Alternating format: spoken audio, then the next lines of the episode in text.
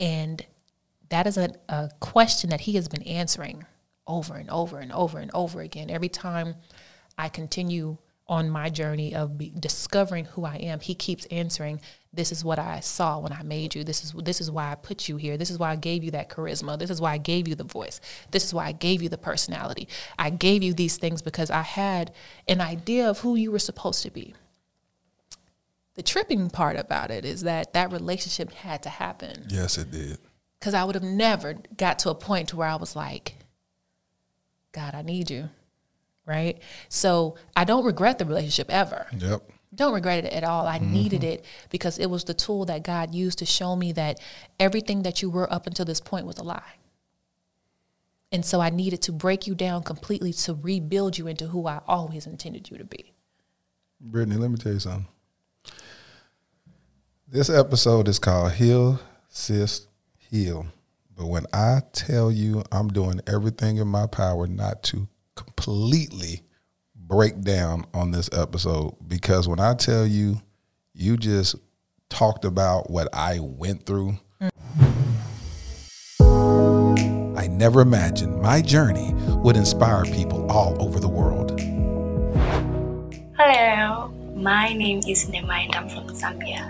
So I love the Dear Future Wifey podcast. For me to see people being so real, so honest, and so true about the real situations in life. Hi, I'm Natalie from Belgium, and I would like to, to say thank you. I value your content because it is Christ centered. You have set a standard in love Dear Future Wifey podcast has um, opened my understanding. I highly recommend that everyone, whether you're single, you're married, you're divorced, you're widowed, everyone to go follow this podcast. Continue with me as I discover, uncover, and recover love. I'm Latera Sar Whitfield, and welcome to the Dear Future Wifey podcast.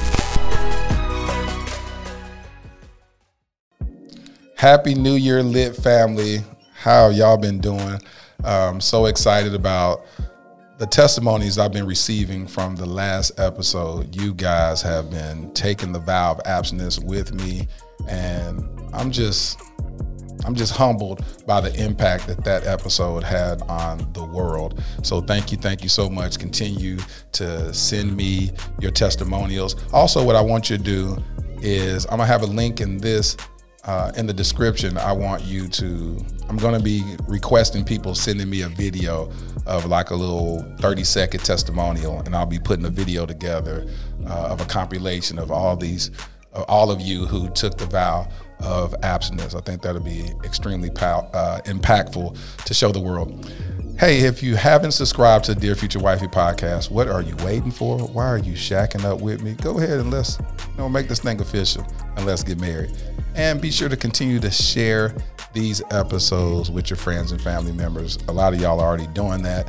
I'm humbled by that and I'm blessed by that. So continue to do that. I'm so excited to have today's guest on the podcast. She's a licensed therapist and mindset coach. She's also the host of the new podcast that premieres today. It's called I Am Worthy. I've been helping her uh, with consultation. So, without further ado, welcome to the Dear Future Wifey podcast, my homie, Brittany Noel. Thank you for having me. How you doing, buddy? I'm so excited to be here. How you feeling? Um, super excited. I am grateful to be invited um, to be included in the number. Be included in the number. I yes. just want to be in the number. Just want to be in the number. Yeah. So I'm happy to be here. I have watched many of your episodes, um, and your guests are phenomenal. Well, you're phenomenal as well. Thank you. And so that's why I wanted you to have on this. I wanted to have you on this episode. This episode is entitled "Heal, Sis, Heal." Mm-hmm. We did an episode with my buddy Jay Barnett. Uh, he's also a friend of yours, and um, called Heal Brother Heal. Mm-hmm. And a lot of women have been requesting that we do an episode to speak to the women. Right. And I know that whoever God has in store for me, I want her to be healed. In my letters that I write at the end of my episodes, I always mm-hmm. talk about um, wanting her to be healed before we uh, encounter each other. Right. So that's extremely important. How important is it for people to seek emotional healing before entering into a relationship? It's the most important thing. Um, before you pick a spouse, before you pick um, where you want to live, before you pick what career you want, if you don't understand who you are, how you think, and how you get in your own way, you will be picking out of brokenness and then repeat the cycle that you just came out of. So if you want to pick a husband that can help you move into the next version of yourself, into the next version of your life, you have to pick from a healed perspective. And so when you don't take time to do your own emotional work, all you're doing is replaying the same outcome over and over and over again. Then you look up 10 years, 15 years, 20 years, and realize I don't really like my life right now. Yeah, yeah. So, yeah. So, Brittany, what do you say to people that give their friends this advice? The friend gets out of a relationship with this guy, mm-hmm. and the first thing that this friend says to the other friend, "Hey, to get over one guy, get under the next." what do you say about that? Well, um, probably the most dysfunctional advice I have um, ever heard. Unfortunately, it's very common. Yeah. And, and that's actually um, the mindset for a lot of people. And what I have seen as a therapist is that um, whenever we experience any type of breakdown in our lives, Right. especially in re- our relationships, instead of processing the breakup, we want to medicate the breakup. There it is. And you can medicate it with sex. You can medicate it with shopping. You can medicate it with eating. You can medicate it with working out. Yeah. Um, we get really creative about how we distract ourselves from how we're feeling. Yes. Um, unfortunately, most times it's sex. Yeah. Yeah. um, So yeah, I, I do not subscribe to that that ideology. However, it, it is very common. So, so why? So why is that so common? Why is it that people gravitate towards sex for emotional healing? they feel like it's what they can control. So, I, what's funny about that when you said that, I was 16 when I first heard that, and it came from my aunt. Yeah, I was telling you that, or she was telling somebody else I that. was going through a breakup in high Uh-oh. school. Me and my, my high school sweetheart broke up. And, you know, I'm devastated. And I think prom was around the corner or something. I'm just like, oh, he doesn't want to be with me anymore. And my aunt, we're driving in the car. I we were at HEB parking lot. And she was like, she was like, okay, well, you know, don't worry about it. The best way to get over man is to get under a new one. And I was 16, but I knew in that moment, I was like, this is not, something is not right here. I didn't know what to call it. I just knew this is, something is wrong with my family. something is off. And, you Oh, know, God. that goes back to, you know, how people feel like they can control the outcome of their situation Yes. by if I was rejected by this man, I can go find one who makes me feel wanted, who makes me feel desired. Therefore, I'm controlling the situation. Yeah. Um, when really it's a false sense of control, um, because really it demonstrates your lack of control over your emotions and your body. So you said it shows a lack of control. Yes, it's a lack of control over your emotions in your body because you're allowing your emotion to dictate how you respond to situations. Um, and then, of course, there's a layer in there of low value, low self value, and low self worth. And you will give away freely what you don't perceive as being of high value. You'll give away freely Mm-hmm. what you don't perceive is of high value. Mm-hmm. I think that that's one of the biggest things that we don't see valuable in our life. And it's one of our greatest commodities is our bodies. Mm-hmm. And so because it's so advertised, it's advertised, you go look on Instagram and you look on these social media sites and everybody, you know, showing their body. And so you see it all the time. It's something that people are investing in, whether they're um, getting body enhancements or whatnot, and so they want to show it. And it's the very thing that they say. I'm. It's the biggest struggle that we have in finding not only value in because, but it's our biggest insecurity as well. And so it's interesting that our biggest insecurity lies in the very thing that we may find the least valuable. Um, That's because most people are judging it by the perception of someone else. Mm, so I value it highly if you approve of it. But if you do not approve, then I have insecurities about what that thing is. Okay. So the insecurity is is diminished when you say it's of value. And that is the problem for a lot of women is that we are looking for men to validate who we are, how we look, how we think, how we how we move. What does he think about it? Okay, if he approves then I'm good. But if he doesn't approve then I need to fix that. And it changes depending on what man you're with. And it changes. Okay, you got you got to break that down. Got, it changes. Come on, let's talk about that. It changes depending on what man you're with because as you're moving through life and you're having different partners, every partner wants something different of you. yes. And so if you don't have a firm understanding of who you are despite the man, then you will go into these relationships and become a chameleon to whatever Yes. that man wants you to be. Yes. And then you lose an idea of who am I? That's good. What do I like? What makes me happy? Um, and it creates a lot of self doubt. It creates a lot of depression, a lot of anxiety because if this man leaves, I'm left with this shell of who I am, and now I need to pick up the pieces. What type of advice do you give to women? I've seen uh, a lot of your videos on Instagram. What advice you give to women about Yeah. finding their worthiness? My advice, what what the whole "I am worthy" movement is about, is really showing women that one, you don't need anyone's permission to be who you are, uh, fully, authentically, um, despite whatever flaws you may think that you may have. And that movement was really bred through my own journey of really discovering who I was. Okay. So in my last relationship, um, completely lost in this person um, because I went into it not knowing who I was. And we met when I was 17, so it's not like I had Yeah. a clear, Yeah. a clear uh, vision of who I wanted to be. But I was molded in that relationship into what he needed. And so my entire existence was about okay, well, what makes him happy? And and he likes my hair this way, and he likes when I when I behave this way, and and this is how I please him. And so now I'm in this relationship, and I have become what he needs me to be, and I have forgotten what I was to myself. And so when that relationship began to break down, it creates a lot of anxiety. Yes. And one of the major reasons why people will not leave an unhealthy relationship when they know it's unhealthy is because if I leave this relationship, it means I have to figure out my stuff. And that's scary. Talk about it. Talk about it. That's scary. And not only do I have to figure it out, but I also take, have to take responsibility. I have to take responsibility. right. And so uh, many people opt to say, okay, well, let me put in another couple year. more years to to to try to change that person into what I really want. Basically, we, we we stay in there wanting them to recognize our value and say, I'm gonna stay there and hopefully it's easy we think it's easier to change their mind than it is for us to change our situation. Absolutely. Um, it's more gratifying. Because you feel like you won? you, they feel like they won and then it, it feels like finally you know someone sees me someone recognizes me the i am worthy movement says i see myself whether you see me or not. That's i see good. my value i see my worth. I'm not waiting for someone to say here's the green light on who you are. You, you have permission. I, I give myself permission.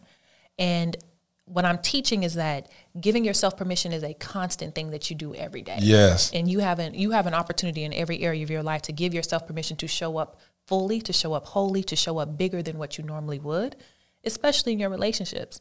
And for w- many women it's giving myself permission to ask for what i need giving myself permission to say hey that hurt me giving myself permission to say i need more from you mm, mm, you mm. know or this is how i want to be loved or that's not enough because many times we talk ourselves into downplaying what we want so that we are easier to love. And that is a big lie. Oh, that's good. That's good. That's good. We downplay who we are to try to make ourselves easier to love. Absolutely. I start. I'm trying to think about that. I'm like, do do we as men do that? Do men say? I don't think men adopt that ideology. I think it shows up different. It may show up differently for men and women. And and for men, it shows up in what you do. Because many men define themselves by what they create with their hands True. and how I can show up and how I can provide. So it's not that you would downplay it, but you would upplay. What I can do Yes. to validate my position in her life. There it is. Girl, you better talk. Come on, come on, come So on. So I have to show her that I can. I, I, here's my credentials. Here- here's my list. Here's my resume. This is what qualifies me to be in your life. there it is. And the man that has a lot of insecurities about who he is and what he can provide will constantly over communicate, will over um, extend himself trying to prove his position in that relationship, God, that's what I whether it's appreciated or not. Yep, that's what I went through. I, I went through that with that toxic. Yep. That. Lord Jesus, You went through that. Mm-hmm. Yeah, you ain't. This ain't. This wasn't supposed to be uh, the men. We're talking to to the women right now. You over stepping on my toes right now. Well, both men and women do it. We just we just Do it do differently. it differently. Yeah. Um, and my whole thing is is really helping women see that the key to really finding someone who can love you is to show yourself to the world. That you cannot truly find someone and, and even believe if you found somebody today and he says, I love you, I think the world of you, you're Yeah. beautiful, you're great. But if you don't believe that for yourself, just going through one and out the other. you will call him a lie. yeah, he'd be like, "Yeah, whatever. You lying? Why? Why? What you trying to get? What, what's the problem? You- Exactly. So I tell women, you need to know what you bring to the table, and you can't do that from an unhealed perspective. Yes. Because when I'm unhealed, I can only see the negative about me. Ah. I can only see the things about me that are broken. I can only see where I'm disqualified. I can only see all of my all of my mishaps, my mistakes. And so as I'm entering into a relationship, I'm expecting you to reject me at any given day. So now that I'm expecting the rejection, I move in a way that sabotages any happiness we could have had because I'm a I'm gonna jump to the point before you get to it. Let me end this first. I'm gonna end it first. right? And so for a lot of women, I show them how, you know, this could have been a, a, a great relationship, but you you refuse to communicate how you feel. You refuse to let them in. Um, knowing that you are worthy means loving without walls. I can't do that from an unhealed perspective. Um, one of the biggest things I think for women is we lose our power when we are hurt and we take the standpoint to say, okay, well, you know what? I'm a, I'm a thug it out. You know, my walls go up. Ain't nobody finna hurt me. Yes. You know, and we create these these walls that have snipers on the roof, guard mm-hmm. dogs, machine guns, and then we have the nerve to pray and say, "God, can I have a husband? Please, can I have a husband?" and God is like, "For what? So that you can hurt him? Yes. So that you can damage him?" Right? And so a part of, of my own healing i had to learn that in order for me to find someone to love i had to be lovable. And that means that you cannot love with walls. You can love with boundaries. And walls and boundaries are two different things but um, many people feel more comfortable with the wall. And i tell them okay well the wall is great. It stops you from getting hurt but it also stops you from receiving because walls go both ways so when you're blocking out the rest of the world, you're blocking yourself in. And that wall stops you from love, it stops you from growth, it stops you from really seeing the full potential of who you could be. Yes. So one of the scariest things I have to do with with the women I work with is bringing down that wall and allowing the world to see you. And you can only do that when you first look in the mirror at yourself and say, "I'm pleased." Are you pleased with what you see? Do you get excited about you? But how hard, like when you find people, you may meet somebody in their 40s or their 30s or whatever, and they've spent 10, 15 years building a great wall of China around them. And even uh, when I was growing up to hear about them tearing down these great walls and stuff, the when you learn the history of that, it takes a lot of work and political moves to tear down these great walls, the wall of Berlin and all that. Then when you think about that and you parallel that to the lives of people that you've helped uh, tear down these walls, how difficult is it to really tear down these walls?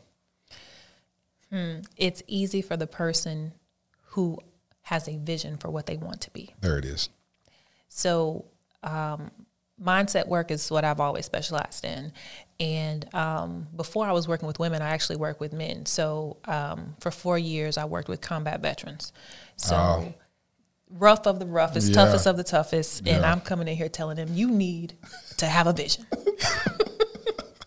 right? Yeah. And I remember working with with one um, guy in particular, and it, it, I, there's certain stories that just you Yeah, know touch you about you about to when you crying. know like that's I know what God put me here to be that like that was moment. one. Yeah. And I always give even now every client I work with I give them an assignment they have to tell me what is your vision? What do you see yourself becoming not as who you are today, not with your limitations, but what is the extent to how how how far can you see yourself? And they have to write it out for me. And he wrote it and it was like it was so much fluff. It was I was like this is not this is I said no, go back, do it again. He did it again, brought it back. I was like, this is still, you're just telling me what I want to hear. This is not real. Gave it back. The third time, he came to me in tears. And he's he was begging me. He said, Miss Brittany, please don't let me. He said, I, I, I, I don't want to do this assignment. And I was like, okay, well, let's talk about why you don't want to. And he was like, because I've been disappointed so much mm. That I am terrified to dream again. And for a lot of people, what blocks their vision is they've been hurt so much, they've been disappointed so much that it is painful to even have this much hope of what I can be and what I can have. So the hardest part is moving them into a place where they can say, I'm not sure if it's possible, but I'm hopeful. Mm. Once they have the vision, the vision convicts them. I don't have to convince. I don't believe in convincing anyone. Um, once they have a vision, e- even this small of what they want and what they can have and who they can be, that dream is what's going to feed their motivation to keep it moving. And then at that point, it's about getting them the tools that they need um, and giving them the challenges that they need to move out of themselves. when I say that that that just touched me because it is so true. It is so true. And when I think about um, the application in my own life, God always shows me the vision and then he goes back, reverse engineers it, and then say, let's start here. Exactly. And so when people hit me up and was like, gosh, you, you know, you took a vow of abstinence. I said, well, because God told me that my obedience is connected to other men's freedom. So he showed me doing uh, a global purity ceremony for men. And I laughed at him back in the end of October, beginning of November, when I did the episode with Lestine uh, called Abstain the Gain. And I said, that's funny. And then a couple of weeks later, I said, me, God? Like, am I worthy to do something like that? He said, yes, I'm, I'm, I'm going to qualify you. And I said, why me? Why me? Why? He said, because you'll be obedient. But he showed me that first, reverse engineered it, and then made my will line up with his will. And I had to see it. And that is so impactful because most people can't see the promise. They can't see the promised land. Um, God, that's that's that's powerful. It's powerful. I'm trying not to go, start preaching about even in the Bible when be, before they even got a chance to see the promised land, he got a glimpse and set the, uh, sent the sparrows out to go find. Like that stuff is so powerful to me because once you see it, and that's what I try to teach my sons is show them where what it looks like to fulfill their destiny, and then reverse engineer it and say, hey, you got to overcome this, you got to get healed from this, um, so that you can be better. Right. But powerful, Britt. One of the things for a lot of women, uh, myself included, is you know, depending on your background and where you came up in. And as a therapist, yes, everything goes back to your childhood. Yeah. Um, because by the time you're 12, you have already solidified ideas about who you are and how the world works. And then you take those ideas into adulthood. So for a lot of women, we weren't given a foundation. We weren't given an idea. We weren't given a model to say, okay, this is a woman of true value. You know, my aunt didn't abs- and accidentally come up with the idea of, She was told that.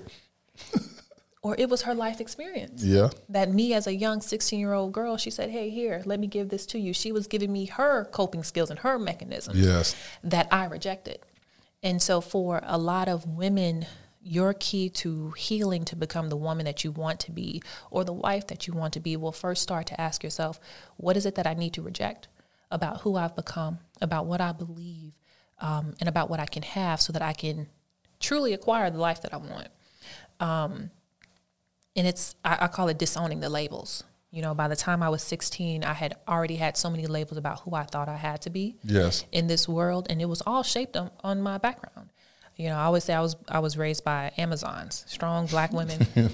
you know, doing what they had to do to raise their children. They did whatever was necessary, but um, getting it done, being a single mother of five, doesn't always mean that you're the most compassionate. Doesn't always mean that you're the most loving or or you're the kindness. And so I adopted that. When people meet me now, and I tell them, if you knew who I was, She was a thug. She was a whole thug out here in these streets.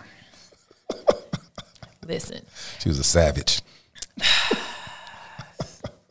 hallelujah, praise. Yeah, yeah. Um, but yeah, so I had to really start to question is this who I am at my core, or is this who I become based on how I was raised? There it is. And what I have found with God is that with me, He, um, going back to what you said, He would show me examples of other women that I would look up to. And some of these women I knew, and some of them I never met. We never had a conversation. But I always say, God will give you a preview of what you can be.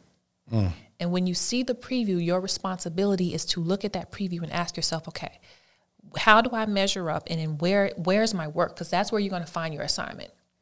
And I, I never forget, I used to share an office with um, a lady who, oh, she's just the most sweet spirited person ever. And I would come to work every morning and I'd just be grumpy for no reason. Just, it's eight o'clock. Okay, I need my coffee. I'm tired. You know, you you come Just to mad for no reason. no reason. Like you come to work every day at eight o'clock. They're not. Cha- they're not changing this ever. so why are you grumpy about it? And I would watch her, and she would walk into our office and be like, "Good morning." I'm like, "Oh my gosh, There's always so one. annoying." Yeah. And I watched her every day, and, and one day it just clicked for me and said, "Why can't that be you? Mm. Why, why can't that be your story? Why why have you adopted this negative mindset for no reason? what, what is it that you have to disown so that you can become the better version of who you are? What is it that you have to disown to become the better version? Is that how you said that? Mm-hmm. What is it that you have to disown? And, and I always say, start with your childhood. I, I disown that I have to be abrasive to get my word across. I disown that I have to be um, aggressive to be assertive. I disown that I have to minimize a man's ego in order for him to respect me. That was a big one. That was a big. When I tell you the women, we can chop a man down, chop him down. Um, and the woman I am today, I teach men, uh, women how to speak to the king in him. I had to disown that it was okay to diminish a man to nothing because I felt like it kept me in control. And realizing that my true value was not in, in, in belittling him, but lifting him up. Oh, And that all comes from a healed perspective. When you are healed, I don't have a need or desire to constantly control someone to feel like my life is going to be okay. But because I know who I am, whether you're here or not, I'm cool because I'm solid. So that way, when men come into my life, they are a um, addition to my happiness. They are addition, uh, an addition to my joy. Oh my God. I hope this is resonating with um, a lot of women. And you know what? I think by default, a lot of men are amening and high fiving you because I don't think this is talked about much. Um, I don't think this talk, talked much about at all. Yeah, I have a lot of male followers on Instagram, and when I post videos like this, the men are always like high fiving. Um, and my thing is, I'm very passionate about love, and I want women to find love, but I also see the barriers. Yeah. And I enjoy helping women r- remove their own barriers because, yes, there's external barriers that we do not control. Yeah. But the ones that we do control, as far as how we show up in our relationships, um, you know, let's fix those. Yeah. And a lot of it is defense mechanisms. We are trying to defend ourselves from getting hurt again. And the Yeah. only way that we know how to do it is to minimize ourselves um, and to use aggression. And neither one of those get us to the end goal of what we want, which is a loving, healthy marriage.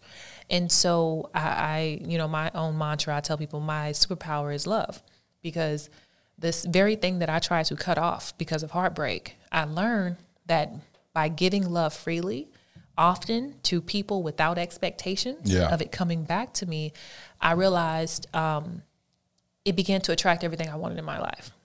And so, helping women understand that by cutting off your ability to love or show love, only pushes you further out Yeah. from the end goal. And you know, I always get challenged when people say, "Well, I've been loving and I've been this and I've been that."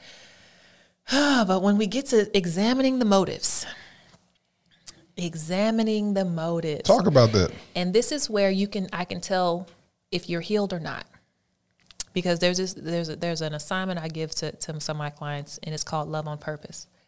And I tell them to go out into the world and you are to love on everybody. Love on the, the man in the Starbucks line. Love on the person that oh, held the door open for you. You know, give affirmations to your friends and your families and just love on them on purpose because I'm trying to help them flex their love muscle. And they'll say, well, well why am I going to do that? You know, they, they can't do anything for me. They, they, they don't say Yeah, anything they nice start putting me. on somebody else. and I tell them, love is not about what you expect to get back. Talk. So when you talk about wanting to go into a marriage, marriage is not about how you will be served, it's how you expect to serve. So you, flexing your love muscle is equipping you and preparing you for the marriage you say that you want because you're learning how to love on purpose because there's going to be times where that man don't act right. Mm-hmm, mm-hmm. where he is on your last nerve. Yeah. And you are still called to love him. So by loving on purpose, it's equipping you to be the loving individual you are, no matter if the world is going the way you want it to go that day. And what stops a lot of women from being able to do this is that um, we are so consumed with showing up for other people, forgetting to show up for ourselves, that we are operating on E many times, that we are um, depleting ourselves, trying to please the people that we have in our lives. And this is why I say examine the motives because we get away with it because they say, oh, she's a great mom. yeah. She's yeah. a wonderful nurturer. She takes care of the church. She's there for everybody. All the while, those are really her distractions stopping her from fixing her stuff. So, yeah, you're a great mom of the year, mom of the year. But the minute you have an empty nest, you are going to fall apart. And I, worked on an inpatient psychiatric unit with women for three years. And I would have women coming in 40 years old, 50 years old, psychotic breaks, depression, suicide attempts. And I'm like, well, tell me what's going on. The kids left. Why would your kids leaving, which should be a sign of success, Yes. why would your kids leaving be the spur into a depression, a, a, a spiral of depression? And it's because you never built a life. You consumed yourself with helping other people so that you would not have to fix the parts about you that were broken. Mm. And now that the distraction is gone, you sitting here in your fifties wondering, what am I going to do? That is good. Yeah, and I That said, is good. I, I really, um, I always tell women, heal the first time around. Let's not make this a, let's let's not make this a, a constant cycle. I don't want you in your fifties trying to figure out how to love yourself. I don't want you in your fifties trying to figure out how how can I communicate from a place of love. Let's heal the first time around, and that means that I can't medicate my pain. One of the hardest things for me when I was going through um, the breakup from my last relationship was literally feeling like I was in surgery without pain medication. Mm. Mm, mm, and that's where, um, you know, I, I- I know, you know, everyone, everyone who follows your podcast is Christians. No, it's not. I get people from all kind of backgrounds. So you, you remember my podcast isn't. I tell people this all the time. I want to make this mm-hmm. disclaimer. Like my podcast isn't a Christian podcast. I, no, I, I responded to somebody on my um, in the comments today. They said, "This is you know." I see this podcast, and this is just like all the other Christian podcasts um, that they don't use scriptural or biblical references for the uh, information that they put out there and all this. And I said, thank you for leaving your comment. I said, um, I am a Christian. Yeah. This is a podcast. And and that was it. And she says, I understand. Thank you for clarification. And what I was saying in that is that this is not a Christian podcast because if I put it under the guise of Christian podcast, then now that subscribes to your expectation. Absolutely. Now you're saying, well, it has to be this, and now I have to break down scriptures and tell you in 1st mm-hmm. Colossians three and four it says this, and that's mm-hmm. why it's not that. And when the Bible calls us walking epistles, when people are watching my podcast because this is my personal journey. Mm-hmm. You are literally watching the book of Lateras. Right. And so when you go read the Bible and you're reading these stories of these uh, flawed men pursuing a perfect God, then that's exactly what it is. So I don't want you thinking this is something else. So this is this is my personal journey, and I have permission to to show up authentically me every time I sit down in this seat. And because I'm a Christian, then you're going to get some Christian truths, but you're gonna also hear some stuff that you're gonna hear my mistakes in my own ideology Mm-hmm. about life that may be biblical and may not, because Mm-hmm. we're all a work in progress. And so that's that disclaimer. So say whatever you're gonna say. I said all that for you to say. Right. Say whatever you're gonna say. No, so I was to say, um, you know, when you subscribe to the idea that I'm to stop band aiding my problems um, and really start addressing them, that it, it does feel like y- y- there's this open wound that's just open to the air. And so our initial um, response is to run away from that. And it's kind of like how we said earlier, where people are running running to sex, Yeah. running to another person, um, and realizing that when we run to other people, we're either spreading our brokenness or inheriting their brokenness. And I feel like there's enough brokenness in the world already. So let's let's not do that. Let's not do that. let's not do that.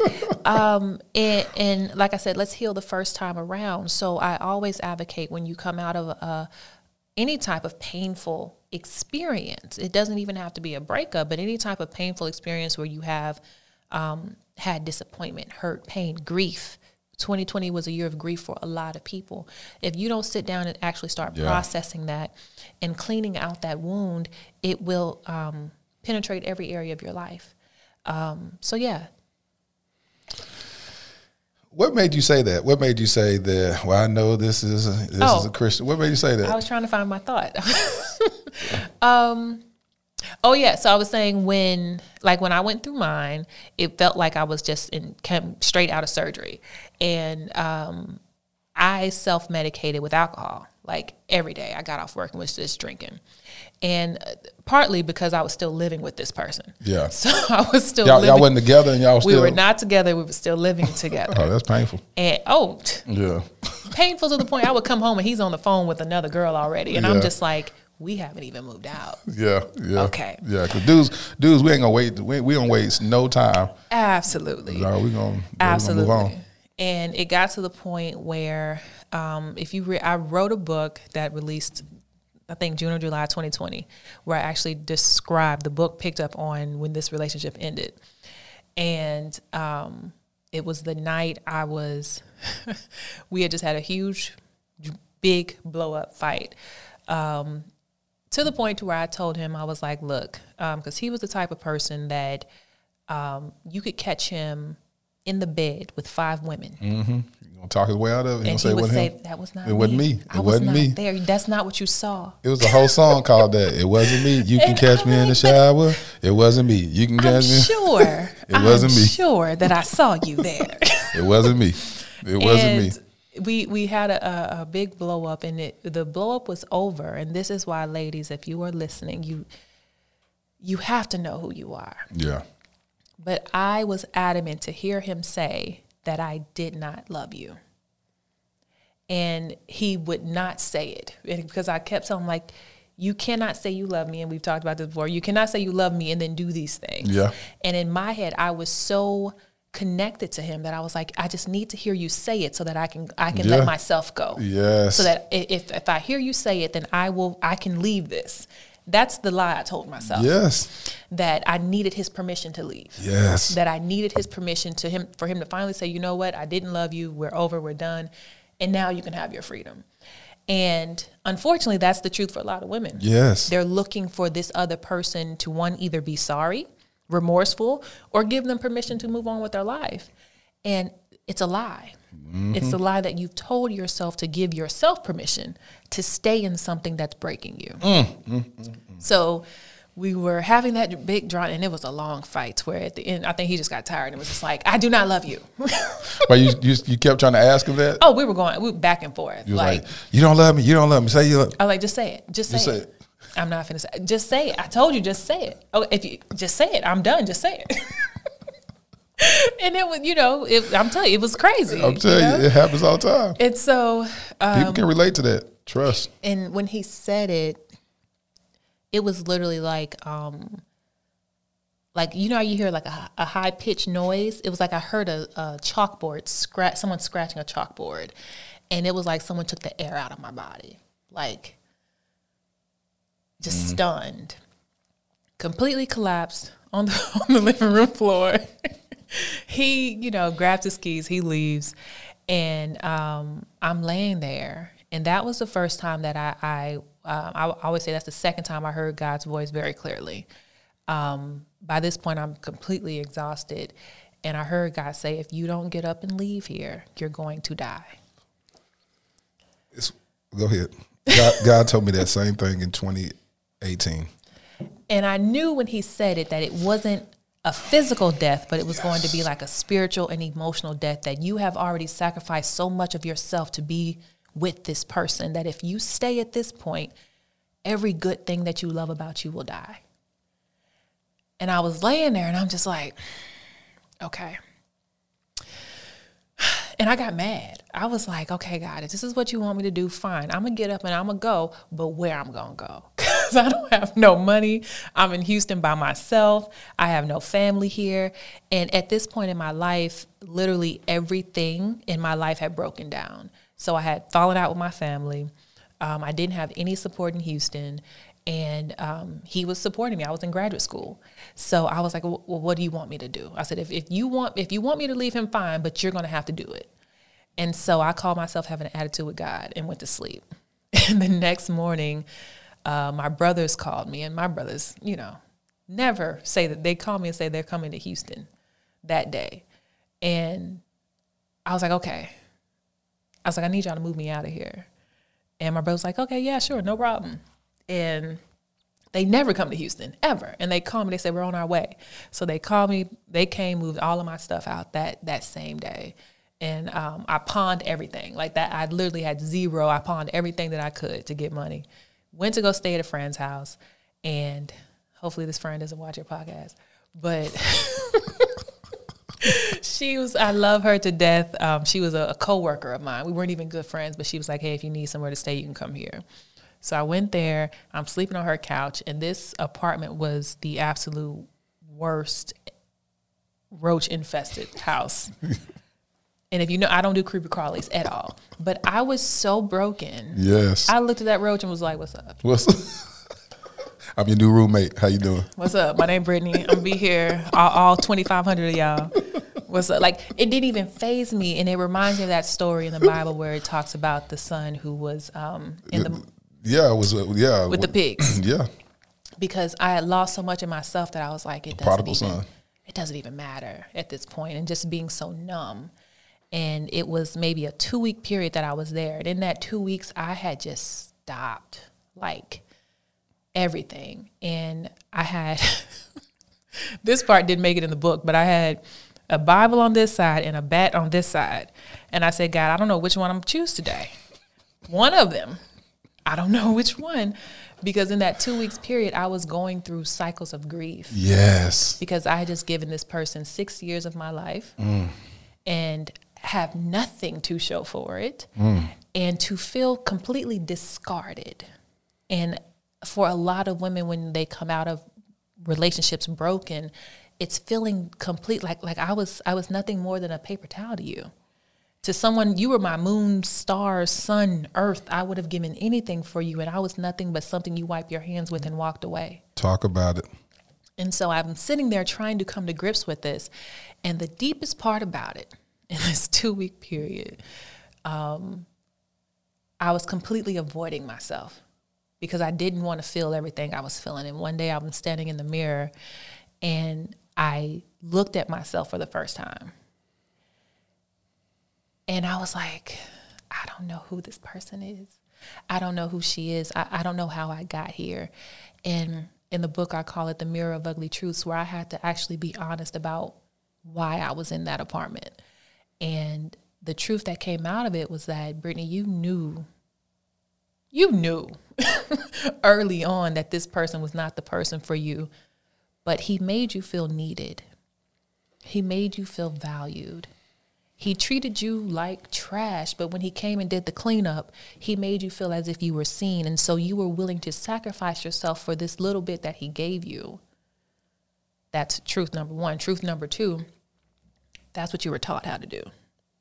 I watched the women in my family accept so little from men and then brag about it as if it was the sun, moon, stars, and the earth, and was taught that I should be proud to be picked by a man, even if he chose somebody else on Thursday.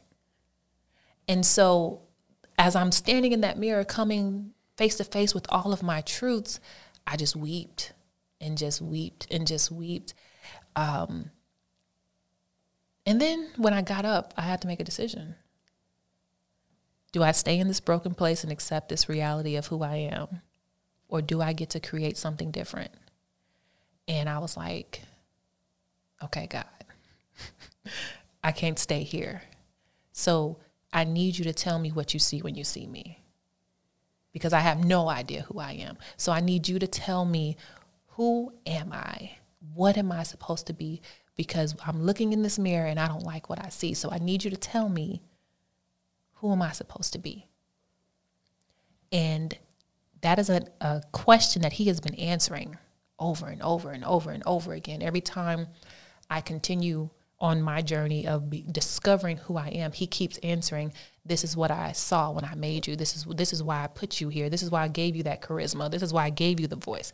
This is why I gave you the personality. I gave you these things because I had an idea of who you were supposed to be." The tripping part about it is that that relationship had to happen Yes, it did. because I would have never got to a point to where I was like, God, I need you. Right. So I don't regret the relationship ever. Yep. Don't regret it at all. I needed mm-hmm. it because it was the tool that God used to show me that everything that you were up until this point was a lie. And so I needed to break you down completely to rebuild you into who I always intended you to be. Brittany, let me tell you something. This episode is called Heal, Sis, Heal. But when I tell you I'm doing everything in my power not to completely break down on this episode, because when I tell you, you just talked about what I went through uh, for three years with somebody, and I always talk about that instance from time to time, but I never go deeper in it. And that's why I said God is so intentional about who he brings on this podcast because I told God season two, I want you to just specifically bring specific people on this podcast. Because, like I said, people don't understand this is my personal journey, and what people glean from these episodes is from the overflow of what God is doing in my life. But this is my therapy. So, my podcast, the Bible says, confess your faults one to another so that you may be healed. And so, uh, every week when I bring a guest on and we're talking, we having these conversations, I get another dose of, of healing. It's like God injects something into my veins and be like, here, son, take this. Mm-hmm. And in this episode, it is touching me in ways that I'm about to just run around this doggone studio right now especially when you said the part about God said that you will die. Mm-hmm. I had a text message from one of my good friends. Her name's Renee, and God just used her as a intercessor um, in my life when I was going through what I was going through, and she would just text me stuff that she had no business knowing. She would just text me stuff, and I mean prophetic stuff over my life, and I'll be holding the phone like, "What the heck? Why is God uncovering me like this?" Like, I want to, I want to suffer in silence. I want to, I don't want nobody to know that I'm suffering like this, and um, gosh, the stuff that you were saying is like it just it just took me back. It literally took me back. Like it took me back, and I'm sitting there like I am not gonna cry while this girl is talking right now. I am not gonna do that. I have This that is effect crazy. on people. Man, no, you don't be. I ain't, I ain't in no therapy right now. I'm just not. I'm, what, what you talking about? I didn't. That that that that's powerful, and that's what I get the most healing from is when people talk about what they've been through. And I think we all get that because we go, "Hey, I wasn't alone in this. It wasn't just me in this." And um, so, yeah, that's powerful. That's powerful. I don't even know what other question to ask you. You can, you can, whatever you feel led to say. I'm just gonna sit here. I'm just, I, I'll close it out once you say whatever you finna say next. But I don't even know that no more. I mean, I think you know, my I've made 2021 my own personal um, declaration of being the year to bloom, and um, I'm taking women with me on this journey. And blooming means really uncovering every part of you that has been hidden. And um, many times we hide from the greater parts of who we are because it does require greater responsibility. Yes. So helping women really own everything about you that's fabulous, everything about you that's beautiful, everything about you that adds value into this world. Um, I'm really trying to help women move out of. I always there's three ways in which we define ourselves. Um, the first one is who you are, which is the, the, shell of who you are. You know, I'm a woman. I'm black. I, I you know, do this. Right. I, I, am a therapist. So it's just the shell of who you are. Where I want people to start focusing on is, and I got this from Iyanla Vanzant, but it's how she says it, but it's how you be and how you be is the essence of who you are. Yes. So the shell is just my outer form, but how I be is the experience of who I am. And um, I really want women to focus on how how do people experience you? Mm. How do you experience yourself? When you walk into the room, can they feel your love? Can they feel your compassion? Do, do you light up the room? Do you stand out? Is, is, there something about you that is memorable? And many times the answer to that for a lot of women is no, because they they have allowed life to minimize who they are, right? And when that happens, you don't show up as your full self in your relationships, um, and it does such a disservice to the people who love you, because they should be able to love all of you um, without hiding who you are. So, really focusing on the experience of, of how I move in this world, um, and then um, what am I what am I put here to do? And that is where your legacy comes in. That is where your gift comes in. That is where your passion comes in. And that's where you are being used as a tool to make change in the world. So, my goal is to really help women move out of this shell idea. Do you know how many women I asked them, Who are you? They can't answer. And they cannot answer. They can't answer. Yeah. I, yeah. And imagine marrying someone who can't define who she is. Yeah. It's tragic. so, Brittany, I'm gonna conclude this because. I'm gonna be messed up. I'm trying. I'm trying not to just just totally lose it right now. Like I'm, I'm trying my best. Keep, I'm, it, keep it lit, man. I am keeping it lit, but I this, I'm just finna just literally just want to just get in the corner and just cry right now. Mm-hmm. And um, yeah, this is messing me up. One of the things that you said earlier about um, God, you said, God, I need you to tell me who I am. It's amazing that God asked uh, his disciples the same question. He said, Who am I? And he asked them, Who am I? Mm-hmm. He said, Well, some say that you're John the Baptist reincarnate. Some say that you're a prophet Elijah. Some say this. He says, But who do you say that I am? Mm-hmm. And he was asking them that question of identity because it talked about you've been hanging out with me all this time, you've been kicking it with me all this time. I don't care what other people say that I am. I want you to tell me who I am to you. And then he says, I say that you are Christ Jesus. Um, and that is so powerful because one of the things that I desire in my future wifey um, is for her to be able to say who I am when I ask you who who am I mm. because because if I'm just oh you just some dude you some you, you Lateras you just you some dude you know what I'm don't, saying don't get me started yeah it's just like oh then you then you, you I'll be like okay thank you so much that's that's nice yeah. meeting you I I'm and listen I, I, love teaching. This is why I say love is my superpower because I, I love that. I don't. I actually don't teach on it as much as I would like to, but when it comes to affirming your king, I tell women you have to speak to the character of the man. Mm. It's one thing to tell him, thanks for taking out the trash, you know, thanks for picking me up from work.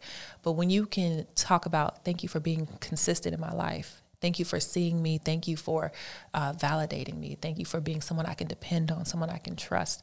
Like, it goes deeper when you can speak to the character of who he is. Yes. Because sometimes they need a reminder. Yes. And if I can reflect to him what I see, mm then when he looks at me, I'm always beautiful. Yes. Come on. Yeah. I had a conversation with my uh, friend Arisha. We did a live uh, this past, well, when this episode airs, it'll be this past Saturday. Um, with it was celebrating the one million views of Dear Future Wifey, and Kariga and Corey just went into affirming who I am and who I am to them. And Corey began to talk about how uh, him meeting me, what less than six, what about six months ago, changed his outlook, and as I've subconsciously been a mentor in his life and made him a better man. And I was just listening to him, and I was like, "Oh my God!" Because when someone speaks like that to me, it just it, it it hits differently. I'll just say it. I'm a words of affirmation. That's my love language, and so I was just like, "Oh my God!" And then I saw Narisha on the video. She started clapping her hands and stuff, and I was watching the playback today, and I was looking at the video, and I called her and I said, I'm noticing you in the background clapping. Why is that? She said, because people get a chance to see who I've always seen you be. Like you are a dope guy. She said, you look for you look for opportunities to be a blessing for people. You go seek it out like she said, you go seek it out. And in the middle of talking to her, she began to cry and say, "You remind me of my father." Like, like in his, you know, in his older years, that he looks for opportunities to to be a blessing to people. And I said, because I just love people. Right. So I love people. I'll try to find if it's a homeless person, I'm going to try to change his whole life. Like I love being a part of people's lives where I can change the trajectory of their lives. And um, but to just hear those words spoken. Um, those are my flowers. Don't don't you know celebrate me when I'm gone, but I, I love to be I love to hear that when I'm alive, and so I commend you on the work that you're doing um, and helping women rise to their queenship and speak to their kings. Because you hear all this stuff and these these songs that they're great i mean just make men feel like they were you know worthless then it's great to see uh, the opposite. But um, how can people reach out to you um, everything is BrittanyNoel.com. So my website, BrittanyNoel.com, Instagram, Brittany Noel, Facebook, Brittany Noel. And make sure that you click the link at the bottom, uh, or, the, or the link in the description of this episode on YouTube, if you're watching this on YouTube, to uh, be linked to our I Am Worthy podcast. Absolutely. So thank you so much, Brittany, for joining us on the Dear Future Wifey podcast. You showed up and you showed out. Dope, dope, dope individual. Thank you. Thank you for having me this episode hit differently. While I was talking to Brittany, I began to flashback and think about the toxic situationship I was involved in. And some of the stuff that she said was some of the very things that God told me to um, encourage me to escape that situation. So this episode hit hit really differently. Um, I normally write these letters the day um, after I shoot the episode. And so leading into, I couldn't even begin to write the letter for this episode. I just didn't know what I was going to write. And then God began to tell me, I need you to forgive and let that situation go. And so, so today, to the woman who hurt me two years ago, I forgive you. I'm releasing you today. I forgive you. Now, forgiveness doesn't mean that the person wasn't wrong. Forgiveness simply means I no longer hold that account. I no longer hold that debt. I no longer even hold the docket where the offense was made.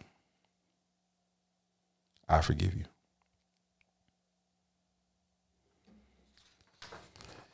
Dear future wifey, today I totally release the pain from my past situationship. I finally truly forgave her and dropped off the remaining load I didn't even know I was still carrying at the feet of Jesus. I am mentally, emotionally, spiritually, and physically available for you. Heal, baby, heal.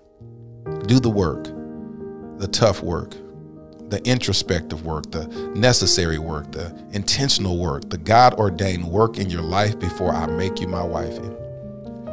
You're dope without me, but our dopeness together is a whole entire meth lab. Explosive. My love. just think of how astonishing and powerful we'll become together. Our chemistry will be our ministry. Your future hubby. Thank you for listening to the Dear Future Wifey podcast. Remember, be lit, live intentionally and transparently, and don't stop loving. Make sure to subscribe to our Dear Future Wifey YouTube channel. We're available on Apple Podcasts, Google Podcasts, Spotify, and Stitcher. We welcome your support. Simply share our podcast with your friends and family.